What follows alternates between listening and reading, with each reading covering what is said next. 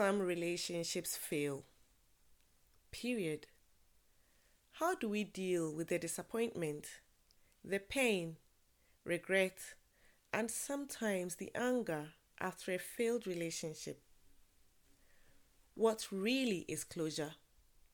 And finally, when are we ready for yet another relationship? Join me today as I discuss these issues. Welcome to Essentially Barbara, the award winning motivational podcast. I am excited that you could make time to join me today. I trust you're well. Let's talk again about relationships. I received several emails asking some truly interesting questions about relationships, closure, forgiveness, and moving on.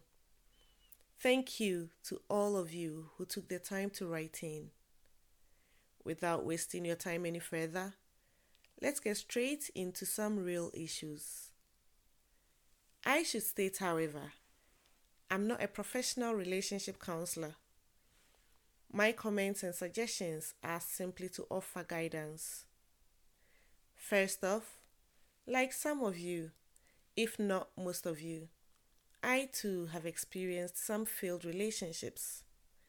Believe me, I have experienced some of the emotions that come with a failed relationship disappointment, pain, anger, stress, you name it. But like they say, to every dark night is a bright day. Interestingly, these emotions blow over with time, in good company, and with the right support network of family and true friends. However, failed relationships affect some of us so much worse than others. Some people even consider suicide. How can we better manage our emotions when a relationship fails? The answer is in understanding the reason for the breakup and making peace with the situation. This is usually termed as closure. Now, believe me, guys, without truly finding closure, most of us continue like we were a disaster train. We go on to form new relationships. We sadly project our pain onto our new partners. We convince ourselves these new partners are no different from whoever might have hurt us before. We bring into these new relationships our trust issues, our fear of failure, our pain that hasn't been dealt with fully. We frustrate the next person into leaving and then suffer another disappointment and many more after. Closure after a breakup is necessary. This is when you and your ex accepts that your relationship is over and you both feel a sense of resolution. This is important for the purposes of getting over the pain and subsequent disappointment. It better prepares you to move on. Begin again, confidently. Of course, some people avoid closure at all costs. This way, they don't have to feel guilty or take responsibility of their actions. I personally believe, however, that even if you were the offending party, please be kind to yourself. Be sincere in finding closure. Now, how do we actually find and experience closure? What I have found to work for me previously is to simply remind myself of how very special I am as a person and how truly valuable I am. I then allow my mind to amplify what things I didn't particularly like about my ex, those behaviors I might have excused. Doing this mental exercise helped me appreciate the good side of breakups. My way might not always be the best. Find what works best for you. Ultimately, closure allows for acceptance, the relationship is over. I mentioned forgiveness. I find that is the hard part, especially when you are certain you did everything you could possibly do right when you were still with this person. It can make it hard to forgive them completely and to forgive yourself.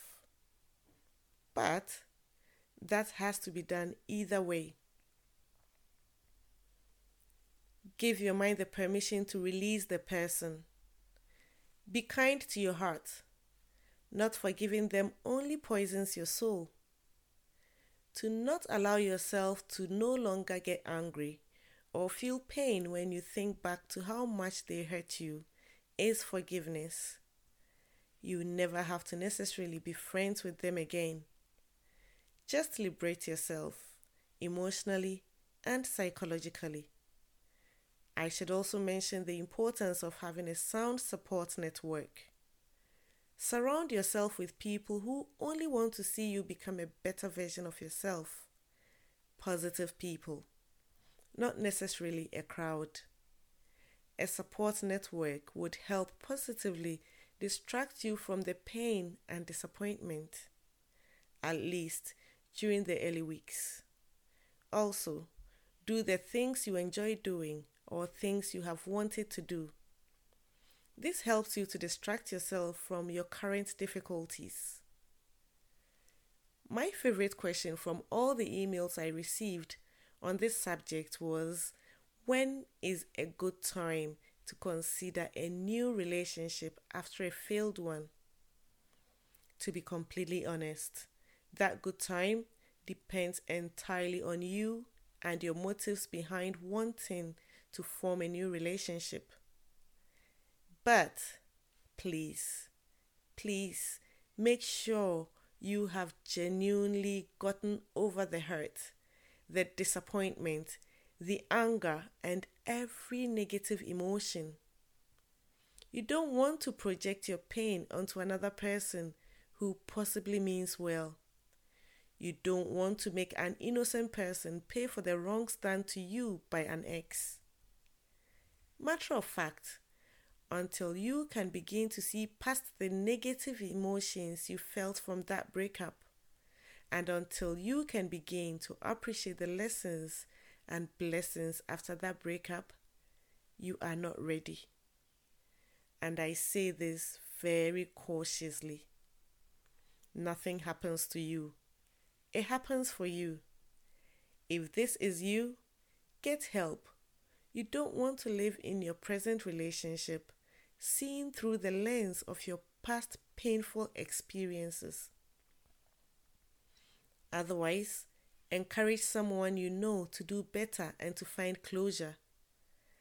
Until I come your way next time, don't be good, be great. Keep safe and God bless. I am essentially Barbara.